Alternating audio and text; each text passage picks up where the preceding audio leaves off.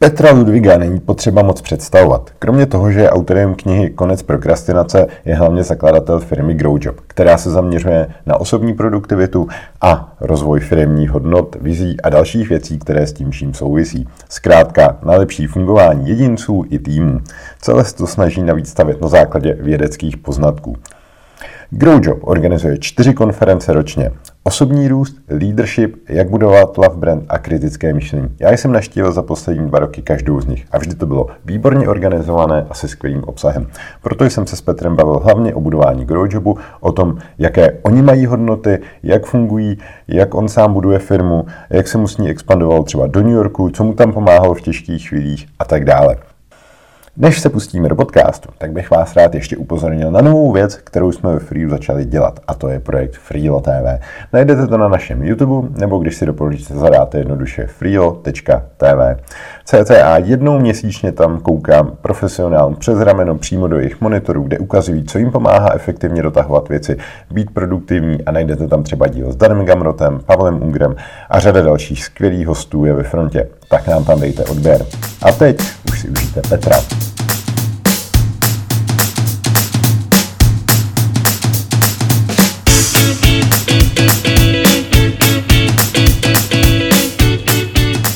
Tak jo, ahoj Petře, díky, že jsi udělal svým nabitým kalendáři plným přednášek, tolků, cestování a vzdělávání čas na podcast pod palubí. Ahoj. díky za čaj Gyokuro, který pijem teda teďka i v podpalubí a já se rovnou zeptám na tvoji firmu, na Growjob a zajímalo by mě, vy se snažíte ve firmách nastavovat jako ty vize, smysl v práci a tak podobně, tak jak to funguje u vás?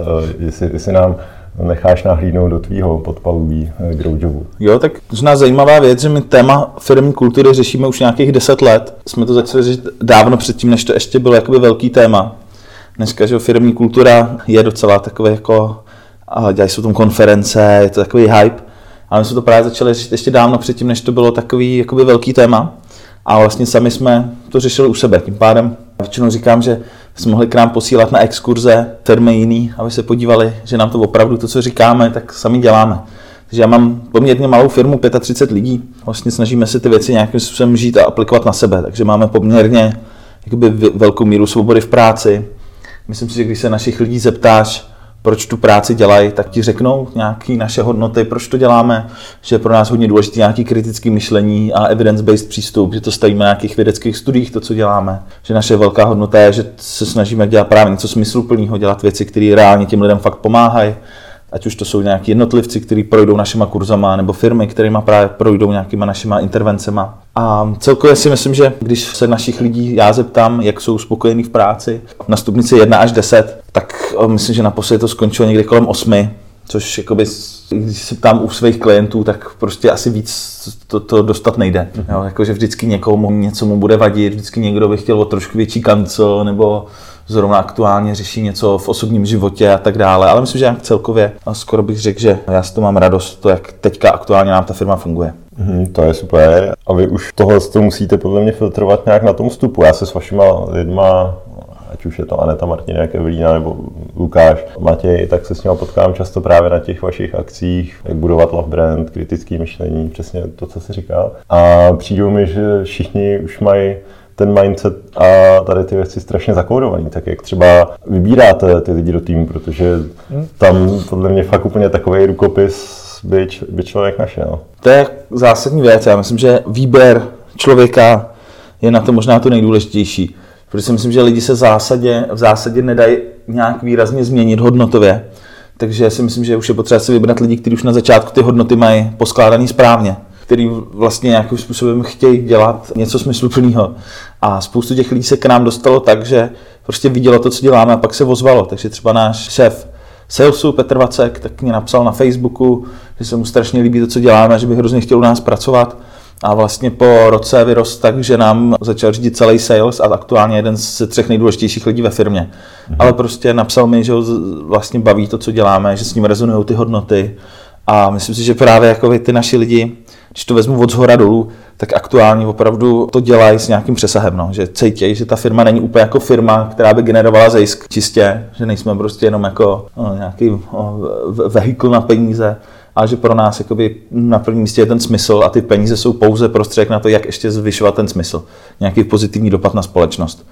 A myslím, že to je hodně dáno tím, jak jakoby já jako majitel nad tím přemýšlím, že prostě tu firmu nechci prodávat, nechci dělat nějaký exit, to je ten rozdíl, že když jsem prostě žiju, žiju v Americe a tam spoustu těch startupistů vlastně mají tu mentalitu, že co nejrychleji udělat exit za, za tři, za pět let, prostě tu firmu prodat, ideálně za co nejvíc peněz a vlastně jako jsou orientovaný na ten jako krátkodobý zisk. Hmm. Když to pro mě, já tu firmu chci mít klidně za 30 let, klidně za 30 let chci dělat to samý a proto s tím přemýšlím trochu jinak. No. A myslím si, že v té firmě to pak s těma kolegama daleko víc rezonuje, že vidějí, že prostě si nekupují slonovinový drbátka, ale že ty peníze reinvestujeme eh, do, do našich vlastních projektů. Mně se moc líbí to, co jsi teďka řekl, protože tohle je častý dotaz, který na nás směřuje taky, jestli investora máme, nemáme a, a kdy to chceme exitovat a tak podobně. A to mám vnitřně nastavený přesně, jak ty si řekl, no, to, to téma, ten smysl a všechny ty věci okolo nás, nás strašně baví a, a, vidíme v tom právě ten smysl a ani se nedovedeme představit, co jiného bychom než tohle mohli tak. a, a chtěli dělat. No. Jo, spoustu těch lidí, kteří ten exit udělá a vlastně sice jako dostanou se k hodně penězům, tak stejně pak zjistí, že jsou jako takový prázdný, že stejně něco musí mm-hmm. vymyslet novýho. Ono, když už člověk najde to pravý, a já mám takový pocit, že jsem opravdu našel, že to, co dělám, mě opravdu hodně naplňuje. To vzdělávání, dělat ty přednášky, že mě to nutí sám se vzdělávat a pak ty věci nějakým způsobem zpracovat a předávat je dál a vlastně to nejzajímavější, co já se naučím učit, tak mě vlastně tak naplňuje, že si nedovedu představit, že bych tu firmu prodal a začal dělat úplně něco jiného. Jo. Prostě, že aktuálně mám pocit, že jsem se našel v tomhle tom. Je to rok od roku lepší a lepší. On už to říkal eh, Steve Jobs v té svý slavné přednášce, jak měl před studenty Stanfordu, že s dobrým vztahem je to, jak s dobrou prací je to rok od roku lepší a lepší. A já to s tou prací opravdu tak mám, že čím víc dělám to, co dělám, tím víc mě to baví a tím víc mě to naplňuje. A ještě kor, když aktuálně teďka máme možnost to dělat na té globální škále, tak je to ještě vlastně jakoby vyšší level té spokojenosti na konci, že když jsem třeba minulý měsíc měl velkou přednášku asi pro 400 možná 500 lidí v Berlíně na velké konferenci Future of Work. Když to dopadlo dobře, tak ten pocit je ještě, ještě jako silnější, než když to člověk udělá jenom třeba v Praze. No. Tak uh, myslím, že jsem se našel v tom a, a myslím, že právě i spoustu mých kolegů, který, jak jsi zmiňoval Anetku, Anetu Martinek, tak ta prostě jakoby nám řídí všechny velké konference, vlastně dělá nám marketingového a, a eventového ředitele a jakoby myslím, že když se bavíme o té práci, tak je na ní vidět, že tím fakt žije a takovýhle lidi kolem chci mít, no, který se najdou v tom, co dělají. Hmm. Ještě jak jsi říkal právě ten exit a tak podobně, já jsem natáčel nedávno podcast se Šimonem Paynem. On byl u založení, byl i jeden z zakladatelů Lead Pages, což je hmm. vlastně firma na tvorbu landing pages. Ohromná, prostě má to valuaci miliony dolarů, desítky, stovky, ani nevím, je to, je to fakt velké. On to teda exitoval a tak podobně, takže no, asi nepotřebuje teďka řešit práci, ale stejně to člověk řeší, protože hmm dává ti to smysl, že jo, a tak podobně. A... Bez toho to nejde, no. Podle mě člověk musí mít nějakou jakoby seberealizační aktivitu, ať už to je to, že ty lidi se ty firmy prodají, tak třeba začnou dělat nějaký neziskovky, nějaký NGOs, nebo začnou se angažovat někde prostě v nějakých, jako na, na univerzitách a tak dále. Ale stejně člověk musí mít nějakou tu primární aktivitu. Myslím si, že nejde to, že prodáš firmu, tak si říct, OK, teď budu cestovat a užívat si peněz, protože ti to začne líst na mozek a za chvíli stejně se vrátíš do té práce a stejně si tu svoji práci budeš muset najít. Taková ta myšlenka, že jako já teďka 10 let budu budovat firmu, pak ji prodám a budu mít peníze a teprve potom budu dělat něco, co mě bude naplňovat.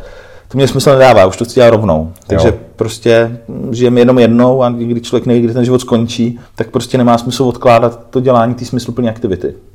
No, nebo čekat, že tam to bude ještě lepší, protože on hmm. pak právě eh, Šimon zkoušel dva projekty a i když zažiješ jako obrovský úspěch, tak nikde není psaný, že ho zrecykluješ nebo že tě to bude bavit úplně stejně jako to předtím. No. Tak no. A myslím, že to je dar, když člověk najde něco, co naplňuje. A ono to taky nepřichází hned, jo? Jako když se člověk podívá na ty studie, ať už to jsou studie Angela Duckworth, která tohle právě zkoumá, jako, tak vlastně říká, že člověk potřebuje dvě věci, vášeň a vytrvalost vášeň prostě natchnout se do, do toho, co děláš, ale zároveň, aby ti to začalo naplňovat, tak potřebuješ vytrvalost. Někde se říká těch 10 000 hodin, někde to je spochybňovaný, že 10 000 hodin je i málo dokonce, ale vlastně, aby ti ta práce naplňovala, ti opravdu musíš dělat 5-10 let, aby si v tom získal nějaký mistrovství, mm-hmm. nějaký takový ten jako zautomatizovaný prostě uh, stav toho, že ta činnost pohltí. Takže si myslím, že ty, co to prodají po těch pěti letech, tak vlastně jako se ochuzují o tu hloubku. No. Mm-hmm, jo, to, to potvrzuju. Vlastně teďka Freelo jsme vykročili pátý rok a furt se, tam, furt se tam v tom tématu učíme, furt poznáváme to fungování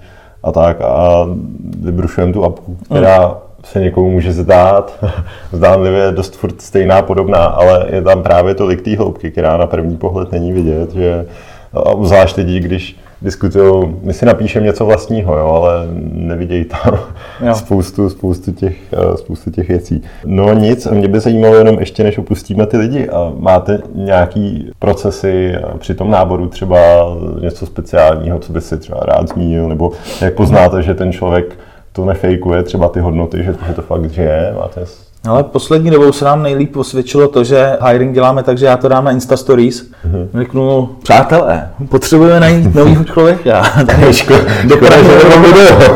no, a a ozvou se nám lidi, kteří už mě sledují, což většinou jsou lidi, kteří už nějakým způsobem zajímá osobní rozvoj nebo nějakým mhm. způsobem mm-hmm. zajímají ty naše témata. Takže prostě už nám nefunguje úplně dál nějaký inzerát jako generický. Myslím si, že to, to o tom jako spíš oslovit tu naši komunitu a z ní už vlastně je to předvybraný. Takže to je první věc. A druhá věc je, že když děláme ty pohovory, tak nějakým způsobem máme tam asi tři kola, je první kola, dělají kolegové a vlastně musíme se na tom člověku shodnout všichni, na konci jsem já a vlastně ty lidi chci taky vidět, že když s nimi máme trávit čas, jsme opravdu taková jako druhá rodina, tak je strašně zásadní si tam jenom vybírat ty Ačkový hráče, no, protože jeden člověk opravdu negativně dokáže celý ten tým otrávit, tomu se říká, že v HR traviči studní, a já se na to dávám velký pozor, takže radši mít méně lidí a kvalitních než hodně a, a tu kulturu mít špatnou. No. Takže jsem mm-hmm. takový, jako já to beru tak, že moje práce jako toho zakladatele a vlastně dneska exekutivně nedělám skoro nic. Považuji tu svoji roli právě jako ten ochránce hodnot a ochránce té kultury.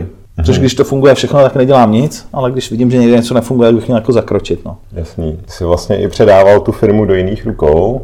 Jestli si to pamatuju, je to tak rok, možná před tím New Yorkem? No, než jsem odlítal do New Yorku, tak jsem vlastně tu firmu předal řízení Josefovi Millerovi. Vlastně teďka po tom roce tak jsme udělali ještě nějaké jako strukturální změny a mám to aktuálně takže tu firmu vlastně řídějí nezávisle, jakoby, mám jako C-level, kde jsou tři klíčoví lidi, kteří mají každý tu svoji sekci, kterou, kterou řídí.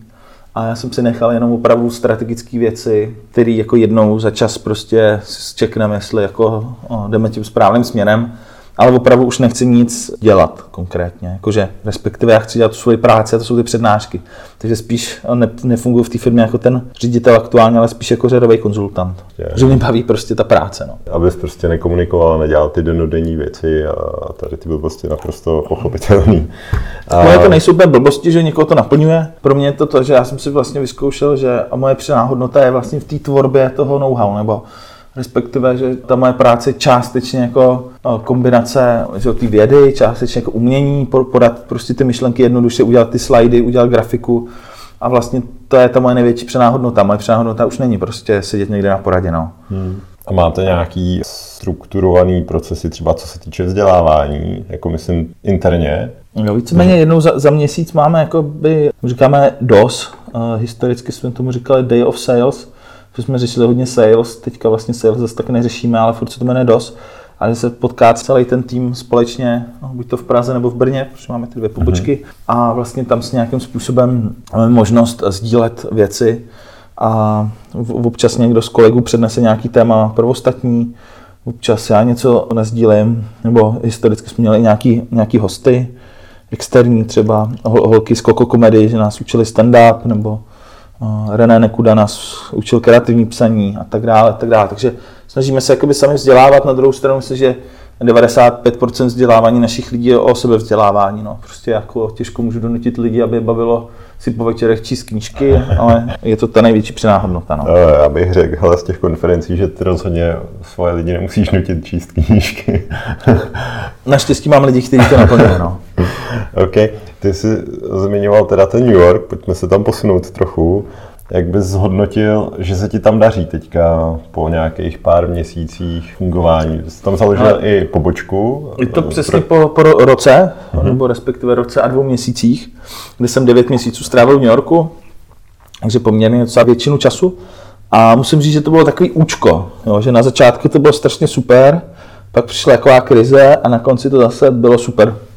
A myslím si, že jakoby to hezky vyjadřuje takový jako i standardní podnikatelský jako vývoj, jo? že na začátku jsi nadšený, myslíš si, že to všechno půjde, pak zjistíš, že ta realita je daleko složitější a na konci vlastně zjistíš, že se v tom naučíš chodit a už pochopíš, jak to funguje a už se zase začne dařit. Takže kdybych to rozebral, tak ta první fáze byla super, protože já jsem se tam stěhoval v době, kdy jsem měl jedno z největších vydavatelství, ta knížka vycházela, takže byla všude úplně, na každém letišti, na každém gateu, prostě byl konec prokrastinace, vedle těch velkých bestsellerů. A měl jsem domluvený strašně moc rozhovorů, dělali jsme třeba s kolegyní Adelou, která tam právě se stěhovala se mnou, tak jsme dělali prostě já nevím, každý den třeba, nebo jeden den třeba 8 rozhovorů, nebo prostě, jako, takže ten začátek vypadal, že už máme vyhráno, jo, že knížka byla všude, mm-hmm. rozhovory rozjetý. Druhá fáze nepřicházely žádné poptávky. A já jsem vlastně čekal, že tím, jak knížka jakoby bude venku, takže začnu volat ty firmy a budu jako jo, neuděláte nám tu přednášku. Což se vlastně nestalo, protože Amerika v tom funguje trochu jinak. Amerika je hodně jakoby přesycená vším, takže je tam ohromná konkurence a vlastně musí člověk si budovat nezávisle na tom, na knížce, ten jakoby osobní brand, jako ten speaker. Což vlastně nás stálo docela hodně peněz, úsilí, zkoušeli jsme jednu agenturu marketingovou, druhou, vlastně investovali jsme do PR a tak dále, tak dále. A vlastně to bylo to v období, kdy já jsem měl tu krizi, kdy jsem se prostě podíval do diáře a zjistil jsem, že tam jako nemám moc toho naplánovaného před sebou. A říkal jsem si, tak fajn, tak mám začít dělat já sales, nebo mám chodit na networking, nebo mám si někoho najmout, že to bude dělat za mě, nebo mám, já nevím, co dělat. A vlastně to bylo jako, jakoby v období takový krize, ale říkal jsem si, jo, tak teďka, když vydržím, tak se to malýma kručkama rozjede. A to se přesně stalo, že naraz se člověk seznámil s, eh, s, s, jedním, s jedním člověkem, třeba konkrétně s, s, s Felixem, který vlastně tam v New Yorku pořádá velkou konferenci Work Awesome, kterou dělá i v Berlíně natočil jsem s ním podcast, pozval mě na první akci, pak mě pozval na druhou akci, pak mě pozval mm-hmm. na tu mhm. konferenci, jednu, druhou. A vlastně ta spolupráce s ním se třeba krásně rozjela. A podobně takhle jsem zase potkal jako dalšího a zase je první akce, druhá akce.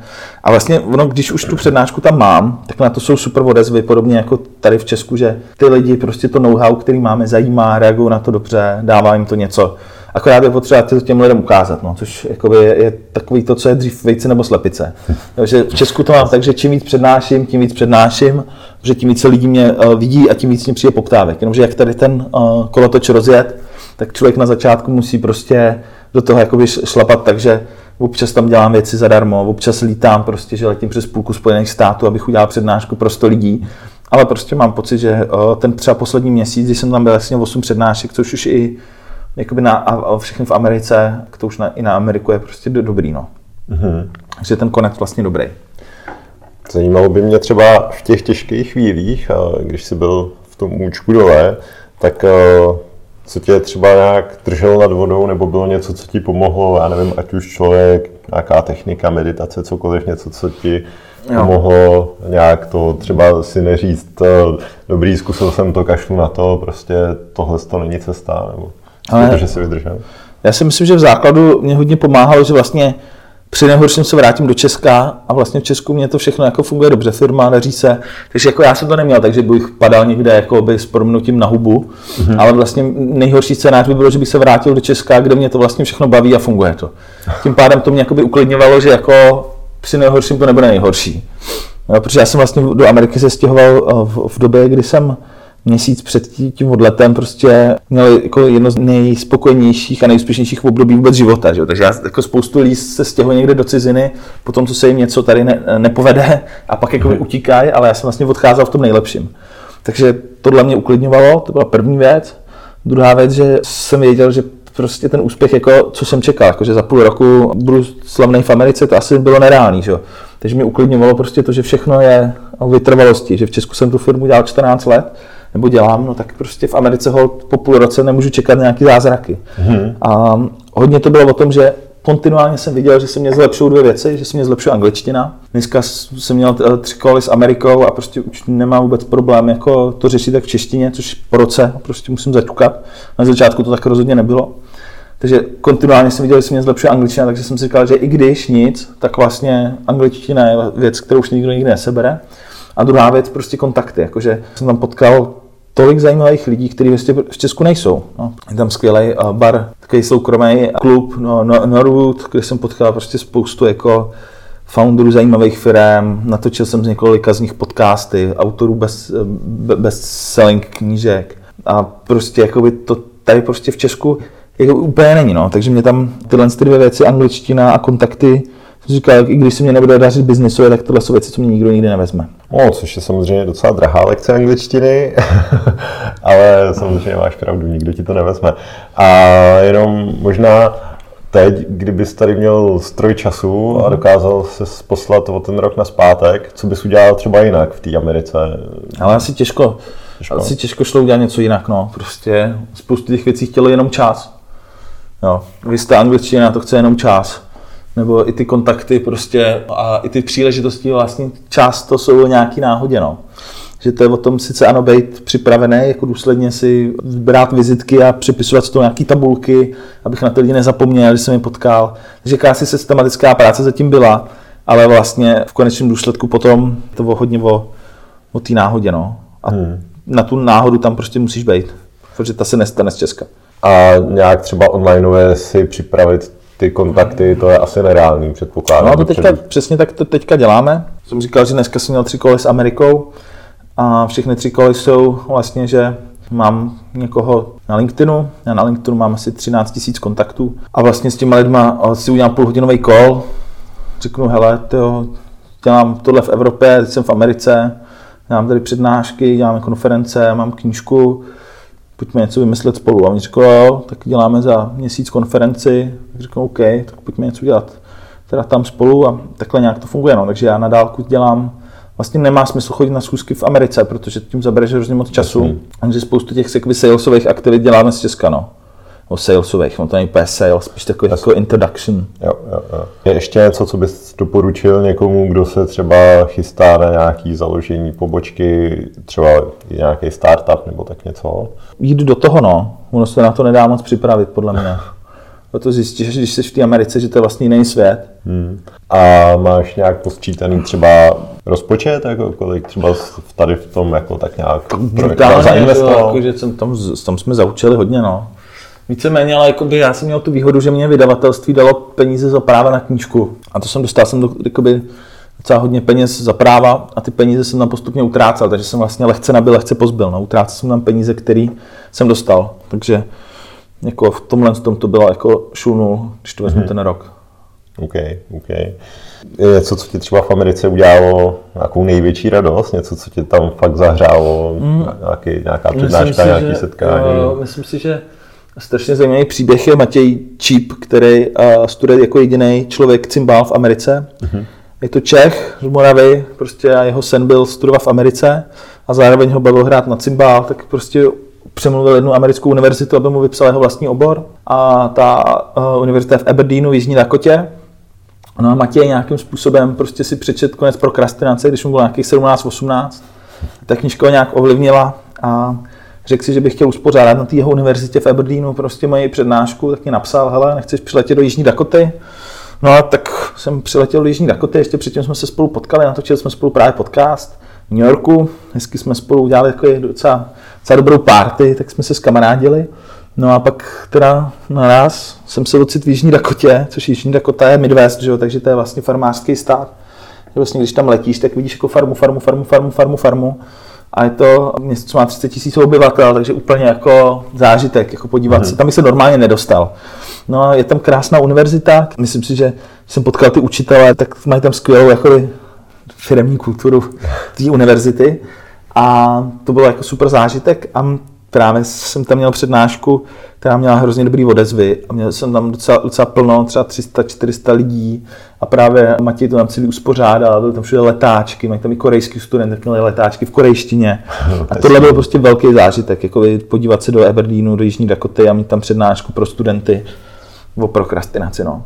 Mm, nice. Ještě, ještě možná, než ten New York zakončíme, ty se tam snažíš rozjet i ten konzultační biznis, eh, workshopy a to, co děláte tady v Čechách, firmní mm. kulturu a tak podobně, nebo to není tvůj cíl? Spíš ne, spíš ne. Já jsem zjistil, že mě asi nejvíc naplňuje ty velké sály, respektive za ty dvě hodiny mám možnost ovlivnit 500 lidí, tak mě to přijde smysluplnější, než strávit jakoby dvě hodiny na konzultaci jeden na jednoho. Sice tomu jednotlivci ho posuneš víc, ale prostě mám teďka aktuálně takový pocit, že víc eh, dopadů udělám skrz ty velké přednášky. No. Ale zároveň osobní konzultace občas dělám a dělám je rád, protože to je ten moment, kdy jsem ve vztahu s tím klientem a vidím ten reálný dopad.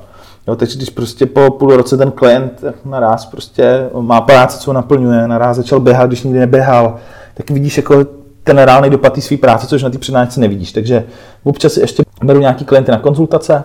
Z těch třeba českých klientů za poslední dobu jsem dělal koupelny, vlastně, kdy jsme řešili redesign firmní hodnot, novou jejich jakoby, firmní vizi, nebo respektive jako upgrade, což byla strašně super zakázka, dělal jsem s ním asi rok, rok a půl právě s, Tomášem Valou a vlastně s celou tou rodinou, která eh, to si, si zakládala s paní Valovou. To byla jako strašně skvělá zakázka v tom, že oni opravdu jsou rodinná firma a chtějí to zase předat té další generaci. Mm-hmm. Někomu na tom tam záleží, že to není jako dělat s nějakou anonymní korporací, ale prostě pracuje s lidma, který tam mají to srdce, takže to mě bavilo hrozně moc. A nebo jsem dělal s firmou Soa, což je firma výrobní od vlastně Český Třebový. A to je zase firma asi 150 zaměstnanců a oni mají asi 60% lidí s handicapem, výrobní firma, ale prostě strašně plná hodnot.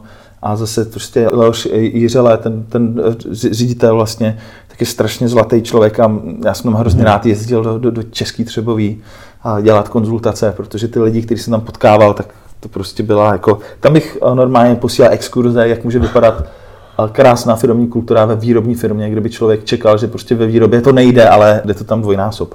Wow. Jaký třeba používáš nástroje, když je firma, která tohle to neřeší, nějaký smysl, nějaký hodnoty, možná, možná řeší nějakou firmní kulturu trochu a když to chceš nastavit a najednou je to prostě desítky nebo i stovky lidí, jo, tak těm se to samozřejmě od toho vedení předává mnohem, mnohem hůř. Tak jak to třeba funguje, když, mm. když chcete nějakým týmu tohle začít řešit? My jdeme vlastně dvě cesty. Jedna je od zhora dolů, takže je to tak, že si na osobní konzultace vezmu ty klíčové lidi z té firmy a musím si s nima sednout. Jo? Takže prostě já bych už nedělal zakázku, kdybych si s tím majitelem nebo ředitelem nebo aspoň minimálně s nějakým člověkem, který má velký mír ownershipu, takže může to být prostě i třeba eh, globální firma, ale která má tady pobočku, která má vysokou míru autonomie, tak potřebuji mít přístup k tomu vedení, protože jinak tu kulturu nezměníš. Takže hmm. první věc je začínáte od zhora, osobní konzultace s klíčovými lidma, ale potom jedeme i od spoda, kdy děláme vlastně workshopy s těma zaměstnancema a ptáme se jich, co je na té jejich firmě vlastně nejvíc baví, co vlastně jsou ty věci, kterých si vážejí v práci, co jsou ty věci, kterým za poslední rok udělali eh, radost. A vlastně sbíráme eh, od nich ty podněty a sbíráme i od zhora. Teď člověk vlastně zjistí, nakolik je odlišný ten pohled hmm. těch šéfů a nakolik je odlišný pohled těch lidí. A vlastně obecně jsou tři scénáře. Často si vedení myslí, že to je dobrý a člověk zjistí, že to dobrý není. Nebo někdy si vedení myslí, že to je špatný a zjistíme, že to je výrazně lepší, než si mysleli. A někdy zjistíme, že opravdu ten pohled těch zaměstnanců a to vedení je jednak jedný. Je to vlastně skoro jedno. Obě to jsou tři nějaké výchozí body, s kterými se dá pracovat. Protože já vždycky říkám, že ta moje role v té firmě není jim uh, změnit ze dne na den firmní kulturu, ale prostě když to za půl roku zlepším o 10-15%, tak ta změna je vlastně strašně velká. Že jo? Mm-hmm. Když ty lidi se jich zeptáš, jak jste spokojení v práci, oni místo šestky řeknou osmičku, no tak to je prostě jako wow. Jo, a vlastně máme to i potom změřený na číslech, že se to snažíme měřit, takže jsme třeba dělali intervenci v Čibo, právě tady jakoby na lokální pobočce, tak vlastně oni eh, dělají nějaký jako pravidelný jakoby survey o spokojenosti v práci a tak dále.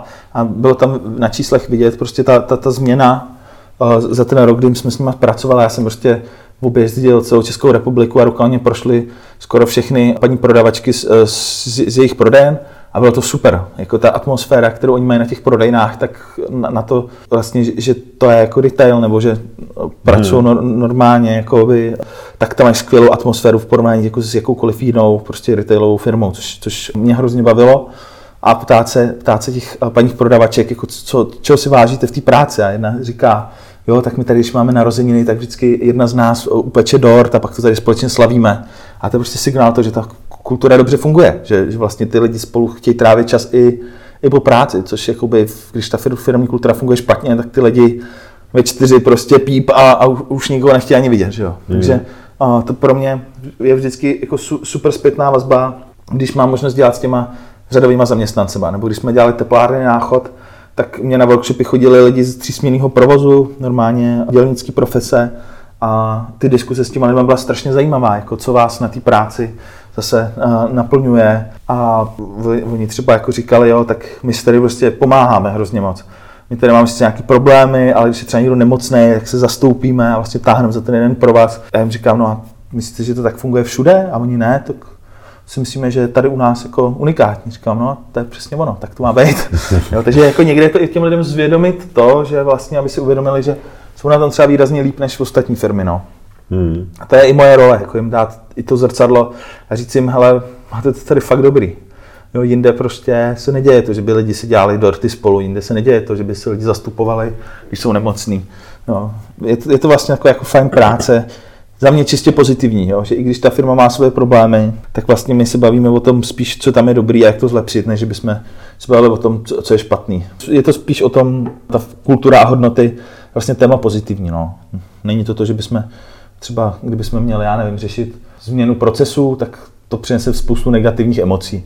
Když to, když se bavíme o tom, jako, co je smysl práce a, a, a jaký hodnoty tam chtějí mít v té firmě a, a v jedné firmě třeba zpětná vazba, řekli, že se konečně začali zdravit potom na chodbách, no, tak uh, takový hezký, hezký momenty. No. Ty si tady teďka řekl jedno slovo změna, s tím já se docela často potýkám právě, protože zavádíme často nějaký nástroj třeba do firmy nebo nějaký postupy. Je obecně něco, co ti třeba funguje pro to, aby se ty lidi změn nebáli, protože my se je přirozeně mm-hmm. jako nechtějí, že jo, bere to z té jejich komfortní zóny pryč a, a, a, tak, takže se lidi změn, že jo, bojí. Tak. Myslím, že to je v podstatě lidstva, že my máme rád nějaký status quo, že ty věci jsou stejný. No, protože díky tomu to je předvídatelný. Změna znamená neznámo a neznámo znamená ohrožení. Mm-hmm. Takže jakoby fyziologicky prostě se změn bojíme. Na druhou stranu existuje věc, která se v psychologii jmenuje growth mindset, takzvaný růstový myšlení, který je právě o tom, že si ten svůj pohled změníš na to, že vlastně tu změnu vyhledáváš a naučíš se jí mít rád, protože pochopíš, že co bolí, to sílí, že vlastně mimo tu komfortní zónu se dějou ty zajímavé věci, že je potřeba se překonávat, zkoušet nové věci, inovovat a díky tomu i selhávat. Že vlastně i když člověk tu změnu zkusí a nepovede se, takže to vlastně není špatně, že špatně je se nepokusit tu změnu udělat. A tenhle mindset jakoby my v těch firmách měníme, takže často začínáme právě jakoby velkou přednáškou na změnu toho mindsetu, až teprve potom se snažíme dělat tu změnu, protože bez toho to nejde. Mm-hmm. Bez toho ty lidi jsou rezistní. Takže za mě první krok je udělat přednášku na téma, jak změnit svoje myšlení a teprve potom dělat nějakou změnu. A zároveň, aby ta změna proběhla dobře, tak si myslím, že to musí být uvěřitelný, že prostě po těch lidech, nebo že na začátku musíme upřímně říct, hele, nečekejte zázraky, prostě po půl roce pojďme to o pár procent, tady o 10-15 změnit, bude to hodně o vaší práci, bude to o vašich vztazích, bude to o tom, že vy ty věci pak budete muset jako oddřít jako v té každodenní praxi, ale stojí to za to, protože v práci teda víte třetinu života, tak se to tady pojďme udělat hezký, že jo? A oni jako odkejvají, jo, OK. A za mě teda uvěřitelnost té změny a jednoduchost. Já nemám rád prostě složitý věci, protože nevěřím, že složitý věci fungují. A za mě ta změna, když výstup je potom jedna A4, na kterých jsou prostě tři nové hodnoty, které ale všichni znají a žijou jima, tak je prostě stokrát lepší, než mít 50 stránkovou brožuru, kterou nikdo hmm. jakoby, si nepřisvojí, nebo je to plně odtržený. Jo. Takže pro mě jakoby, spoustu firm si někdo odškrtá, že mají hodnoty, nebo že mají nějakou firmní misi, vizi, ale jsou to prázdné slova, jsou to potom věci, co jsou namalované na zdi, ale nikdo tomu nevěří. Takže já se to snažím dělat hodně o tom, aby to bylo jednoduché, ale zároveň, aby všichni se s tím jako zžili, aby to bylo od nich, aby to bylo Se to IKEA efekt, že když si lidi z nábytek z IKEA postaví sami, tak si jim líbí víc, než když už ho dostanou sestavený. Tak aby prostě lidi k tomu výstupu měli ten IKEA efekt, že věděli, že se na tom podíleli a že to jsou vlastně jejich hodnoty, že to nejsou nějaké hodnoty vycucené z prstu nebo poslané někde nějakou centrálou, ale že to jsou vlastně jejich lokální. Proto tomu někdy říkáme takové jako employer brand book, že vlastně máš ten brand book, který tlačí ta matka, někde třeba německá firma, že to tlačí ze zhora, ale my vlastně ze spoda uděláme ten lokální nějaký jako hodnotový někdy až jako partizánský brandbook, který je vlastně jako neoficiální, ale daleko funkčnější. A často to i jakoby zapadá do toho centrálního, ale jsou tam použitý jiný slova. No. Mm-hmm. Třeba příklad v jedné firmě nejmenovaný, tam měli korporátní hodnotu otevřenost, která nikomu nic neříkala a my jsme lokálně dali hodnotu nebudeme drbat v kuchyňce. No. Tak jakoby hodnota nebudeme drbat v kuchyňce byla pro lidi daleko pochopitelnější než korporátní hodnota otevřenost. Ve výsledku to samý, ale daleko větší IKEA efekt. Mm, a líp pojmenovaný. Fajn. Setkával se třeba během těch konzultací jeden na jednoho a, a, a tak podobně s takovým tím klasickým vyhořením, který je vidět všude možně. A mm. jak, jak za tebe tomu třeba předcházet? Nebo Jo, tak já s téma vyhoření, uh, myslím, že jsem o něm přečet docela hodně studií. A vyhoření přichází v několika módech. Jo. Standardní vyhoření, takový to psychologický pojem, je vlastně v pomáhajících profesích, že člověk eh, se rozdá tak moc, že zapomíná na sebe. Jo, takže jsou vlastně dva typy eh, rolí. Je takzvaný příjemce, což je člověk, který hrabe pro sebe a pod mhm. sebe, to je vlastně jako, jako so, sobecká role.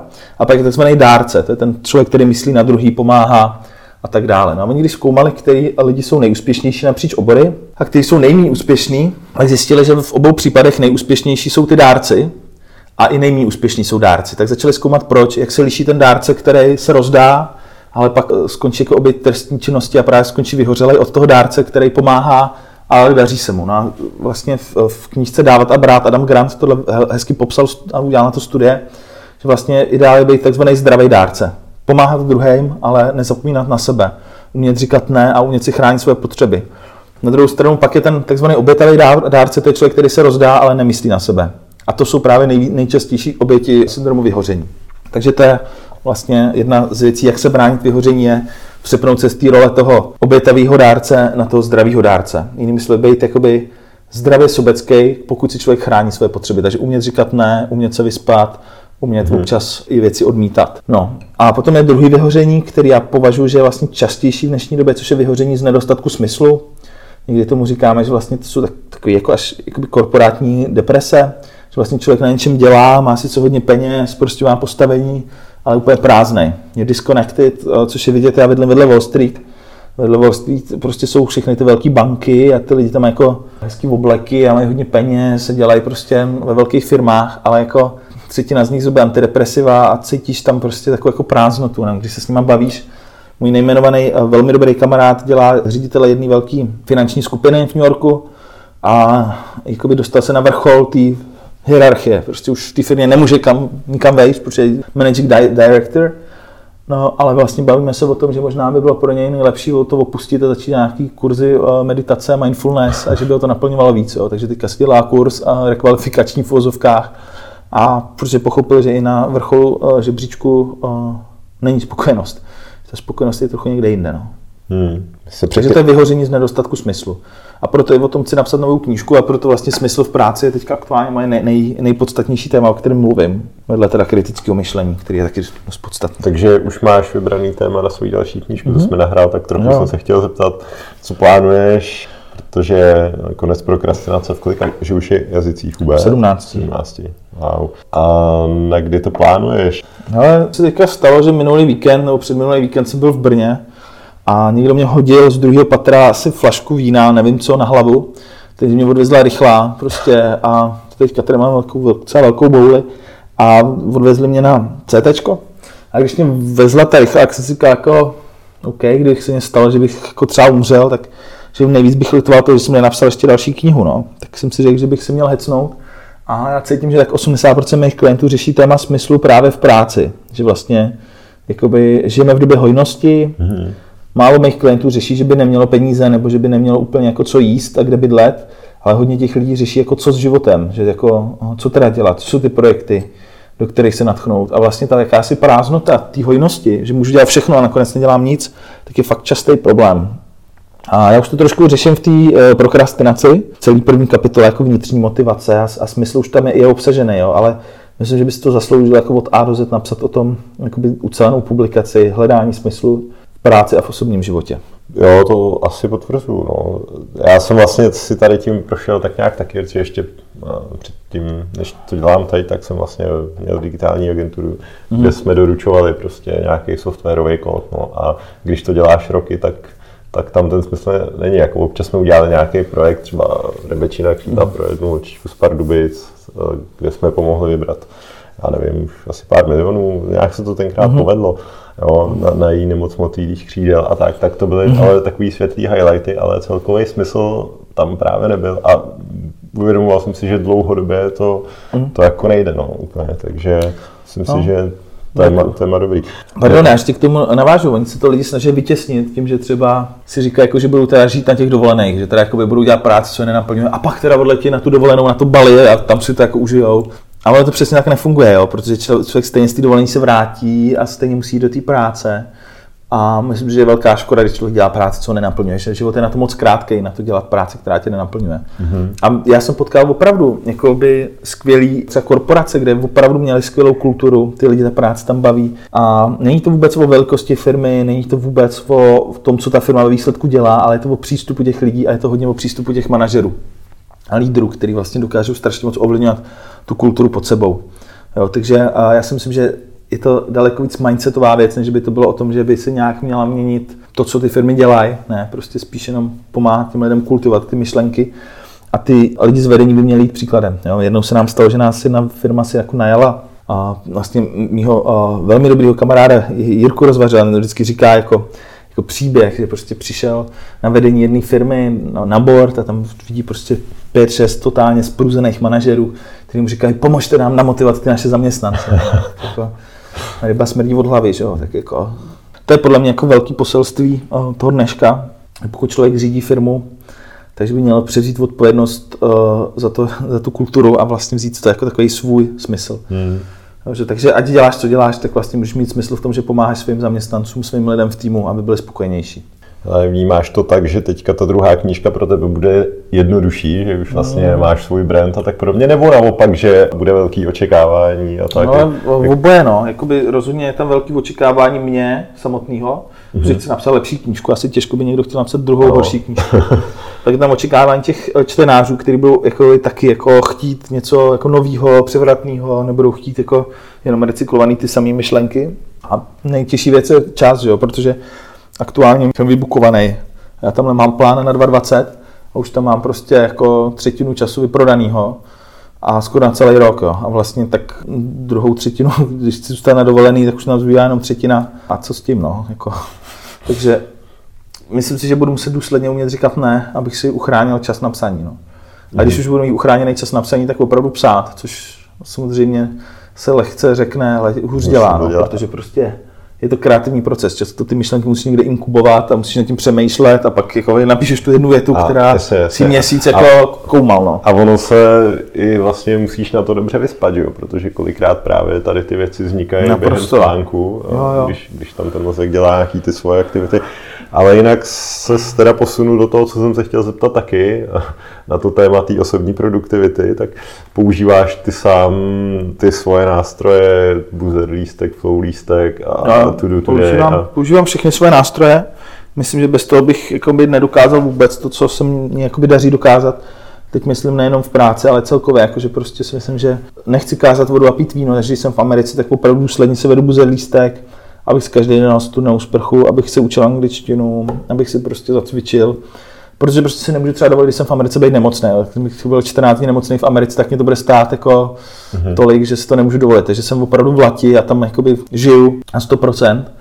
A potom, když jsem v Česku, tak samozřejmě je tady období uvítacích večírků a rozlučkových večírků, tak tady trošku, jakoby tak na 80% jsem zodpovědný. Mm-hmm. Třeba na 70, ale, ale zároveň všechny ty své metody používám. No hodně mám rád ten flow lístek, ten uh, takzvaný gratitude journal, uh, lístek vděčnosti, že člověk píše tři věci, co mu udělali radost, tak ten už dělám kontinuálně 6 let a mám vyplněný všechny dny, takže jakoby, to je pro mě zásadní metoda, takový pozitivní deníček a hrozně rád se k něco vracím. Takže... A, a, vedeš si to digitálně? Nebo? Vedu si to digitálně, no. mám to normálně aplikaci Flow list.cz, což je naše aplikace, kterou jsme si udělali a vlastně používám tu naši aplikaci. No. Uh-huh. Jak teda vypadá takový typický den Petra Ludviga. No, ne, je, vypadá typicky, že nemám typický dny, no. Že vlastně jakoby můj život je opravdu hodně odlišný, když jsem v Evropě, když jsem v Americe a když cestuju po přednáškách. Jo. Takže zítra mám třeba přednášku v Olomouci, pozicí v Ostravě, do toho mezi tím jedu někde do Břeclavy, mm-hmm. tak to vlastně to moc nestihnu. No. Takže to je jako cestovací. Nebo když jsem, jsem byl v Americe a měl jsem pět dní v týdnu, že jsem měl přelety, že, že jsem letěl z, z New Yorku do eh, Illinois, Illinois uh, do Chicago a z Chicago já do no, někam, nevím kam, a zase do, do Chicago, zase do New Yorku. No, takže velká část je cestování, který bohužel ještě jsem nevymyslel, jak, jak dělat jinak, ještě jsme nevymysleli teleport. A bohužel je to ta věc, co mě na mý práci nejmí baví, i když hrozně rád poslouchám třeba po cestě podcasty, i když prostě docela jakoby už jsem odboural svůj negativní pocit z létání, protože jsem mu jednou nouzuje přistalo letadlo, po tom, co nám jakoby bouchnul motor v letu a od té doby jsem docela nerad lítal, tak to už mě podařilo nějak odbourat. Takže můj typický den je hodně, hodně o cestování, ještě jsem se nenaučil nějak jakoby, se toho zbavit. Tě mě zajímalo, jak ti kariéra ovlivnila třeba tvůj osobní život, že? protože jsi poměrně už jako známá osoba, právě si zmiňoval, že hodně cestuješ a tak, tak Myslíš, že ti to tam nějak zasáhlo? Dokážeš rozlišovat osobní pracovní život? Čistě v pozitivním, no. Já si myslím, že mám uh, docela pestrý osobní život. Vlastně, když jsem v Česku, tak mám spoustu super kamarádů a vlastně mám pocit, že i když teda jako relativně hodně mám těch aktivit, čo dělám v průměru přes to přednášek ročně, takže nemám pocit, že mě to nějak zasáhlo, jako že bych uh, neměl osobní život. Každý rok se snažím být měsíc v Japonsku, odpočívat, nic tam nedělat. A myslím si, že sám hodně času trávím právě se svýma kamarádama, i samozřejmě a partnerkou a nějakým způsobem se svojí rodinou, takže mám pocit, že to je jakoby work-life balance do, dobrý. Jak se ti to daří měsíc nic nedělat? Ale je to strašně zajímavé, že neřekl bych, že měsíc v Japonsku je moje nejspokojenější období v roce. Myslím si, že moje spokojenost je vyšší, když právě můžu pracovat a tvořit, ale vlastně v tom Japonsku mám takový pravidlo, že si odinstaluju Facebook, abych nečet zprávy a, a nerozptiloval se jakoby, politikou a snažím se tam prostě chodit po horách a jezdit na náhodné místa a a vlastně ono jakoby v Japonsku to jde samo, protože ta kultura je natolik jiná, že takový vytrhne a nechá ti to zrelaxovat. Hmm. Já tady s tím trochu bojuju eh, v takových těch chvílích, eh, kdy třeba v létě v Španělsku, takže jako někam vyrazím a že vlastně člověk tak jako si zaplásne ten den. Proces, no, tak to taky do Japonska, no. no. ok, ok. Já to je odpověď prostě Japonsko, no. ne, že jako si člověk řekne, no tak dobrý, tak jsem procestoval celý, no asi jsem neviděl úplně moc zajímavého a že kdybych tvořil listy, by to nebylo ve finále. Ne, pozor, to je důležité ten odpočinek si dovolit, ale nemít pak výčitky z toho, že odpočíváš. Takže já opravdu tam řízeně nic nedělám. Hmm. A nemám z toho výčitky. Ty taky přednášíš o dlouhověkosti a o tady těch věcech. Co ty třeba osobně děláš ještě, ještě pro zdraví? Co se snažíš dělat? Ale nejlepší věc, co dělám, je, že piju tenhle zelený čaj, který pijeme, který se jmenuje Gyokuro. A on má asi třikrát pětkrát víc aminokyselin než normální čaje a je na to docela hodně metaanalýz, že snižuje riziko infarktu, mrtvice, um, několika druhů rakovin a ve výsledku je to jakoby věc, kterou jedna z nejlepších, co můžete dělat pro, svůj, pro své zdraví je pít zelený čaj. Pak samozřejmě sport je hrozně důležitý a právě ten klid, no, to jakoby řízený nic nedělání a snižování stresu skrz prostě to, že člověk občas nic nedělá. No. A co děláš za sport? Hele, já teďka mám trenéra, chodím dvakrát týdně s trenérem, a když jsem v New Yorku, tak občas chodím běhat kolem Manhattanu nebo kolem Financial Districtu, to je jako takových hezkých 6 kilometrů. To mě baví, no, to je super. Si vždycky vezmu sluchátka a oběhnu si dolní Manhattan, tak mm-hmm. to je jako bomba, no. Jo, jo, jo, super. Ještě bych se na závěr zeptal, mluvil se o přednáškách, že tě hrozně baví, lidem se moc líbí, to jsem viděl už, už několikrát. Jak ty se třeba připravuješ na ty přednášky? Ale... Jak je takový nějaký kreativní proces tvůj? Kreativní proces je ten, že se zavřu třeba na víkend do, do kanclu a vlastně miluju to, když tam jsem sám a můžu třeba 12 hodin mít nerušený jakoby prostor, nerušený prostor na tvorbu. To krásně popsaný v knížce Deep Work, hluboká práce od mm-hmm. Kala Newporta. On popisuje, že ty nejlepší idei a nejlepší vynálezy a nejlepší kreativní nápady vznikly v dlouhých blocích bez vyrušení. A to je pro mě vlastně ten víkend. Takže já hrozně rád tvořím o víkendu. Jsem schopný třeba přečíst celou knížku, zatrhat si ji, udělat si z toho výpisky a udělat z toho ještě slidy a prostě třeba jako 12 hodin v kuse a mám jako neuvěřitelný flow, no. Jako, že jsem naprosto ponořený v tom a miluju to. Bezva. Ale ještě něco, co se tě třeba někdo v podcastu nezeptal a ty bys na to rád odpověděl nebo posunul tu informaci do světa? Ale poslední dobou já hodně řeším téma climate change, klimatických změn a dokonce jsem o to měl přednášku na kritické myšlení na konferenci. A myslím si, že je velká otázka ptát se, jak vlastně v Česku tohle téma otevřít, protože ho zatím otevřeli populisti nebo respektive různý dezinformační portály jako Ironet, tak o tom jakoby píšou hodně, hodně o tom sdílejí různý takový jako podivný osoby, ale kvalitní content, obsah ke climate change v Česku moc není, takže já si říkal, že tohle téma otevřu a natočil jsem přednášku, kterou dám veřejně o jakoby, klimatické změny z pohledu kritického myšlení, protože si myslím, a ten závěr té analýzy, že jsme tím strávili hodně času, je, že opravdu se to děje, měli bychom jako něco dělat. A samozřejmě něco na individuální úrovni, že třeba já jsem si spočítal svoji uhlíkovou stopu, protože hodně lítám a koupil jsem 100 stromů, prostě zasadil 100 stromů, abych vykompenzoval svoji uhlíkovou stopu. Tak potom nějaký jakoby skupinové aktivity, jako opravdu tlak na politiky, aby nějakým způsobem omezovali a regulovali prostě nějaký odvětví, který tu přírodu ničí úplně nejvíc. Problém je třeba, že v Amazonii teďka deštní pralesy jsou kácení největší rychlostí v historii a je to vlastně jako problém, protože se můžeme dostat za nějaký bod zlomu a to už to nepůjde zpátky. No. A ta další generace, já chápu Gretu, že občas emotivně na to reaguje, protože já být v jejich letech a vidět, že oni už to nespravějí, tak bych taky tlačil na tu naši generaci, aby s tím něco dělala. No. Bohužel zase Greta si ji tady vzali no, do pusy pouze populisti a když si člověk pustí ty všechny projevy a nekouká se na ty expresivní třeba z toho UN, tak eh, zjistí, že ona opravdu mluví velmi skvělou angličtinou, velmi moudře. A já třeba mám hrozně rád její rozhovor, když byla v The Daily Show u Trevor tak eh, ten rozhovor prostě nemohl být připravený. To bylo prostě, já jsem tam byl naživo dokonce na, na, na té show, eh, ne, ne teda na Grétě, ale na Willovi Smithovi a prostě ona to tam opravdu jako jeden z nejlepších hostů. Takže já jí věřím v tom, že je autentická, že to, že to nikdo nepřipravuje. Tohle téma si myslím, že bude ještě velký téma pro budoucnost. A ještě něco, co by mohli klidně jednotlivci dělat, kde, kde si třeba můžou koupit ty stromy jako, jako ty? Hele, je stránka teamtrees.com, Elon Musk těch stromů tam koupil milion, takže je to stránka, která není ském, není to nějaký podvod, je to opravdu mm-hmm. spoustu lidí známých v Americe tam přesto sázejí stromy. A to je aspoň ta nejmenší věc, vždycky si spočítat svou uhlíkovou stopu a já jsem těch stromů zasadil o trochu víc, než kolik jsem tu uhlíkovou stopu udělal, abych měl čistější svědomí. A fakt to pomohlo, od té doby nemám takový problém lítat. Karma. Karma. Bez vám. Tak, tak Petře, díky moc. Díky moc za super rozhovor. Já díky všem. Taky přeju, ať sázejí stromy. Myslím, že lepší konec jsme nemohli vymyslet. Ještě jednou díky, ať se daří. Díky moc. Díky, že jste to poslechli až sem. Máte fakt výdrž. Jestli se vám podcast líbil, tak mi uděláte velkou radost, když to někde nazdílíte, olejkujete nebo hvězdičkujete. Aby vám neutekly příští díly, tak si dejte odběr ve vaší oblíbené podcastové aplikaci. S podpolubí se loučí Karel z Frýla.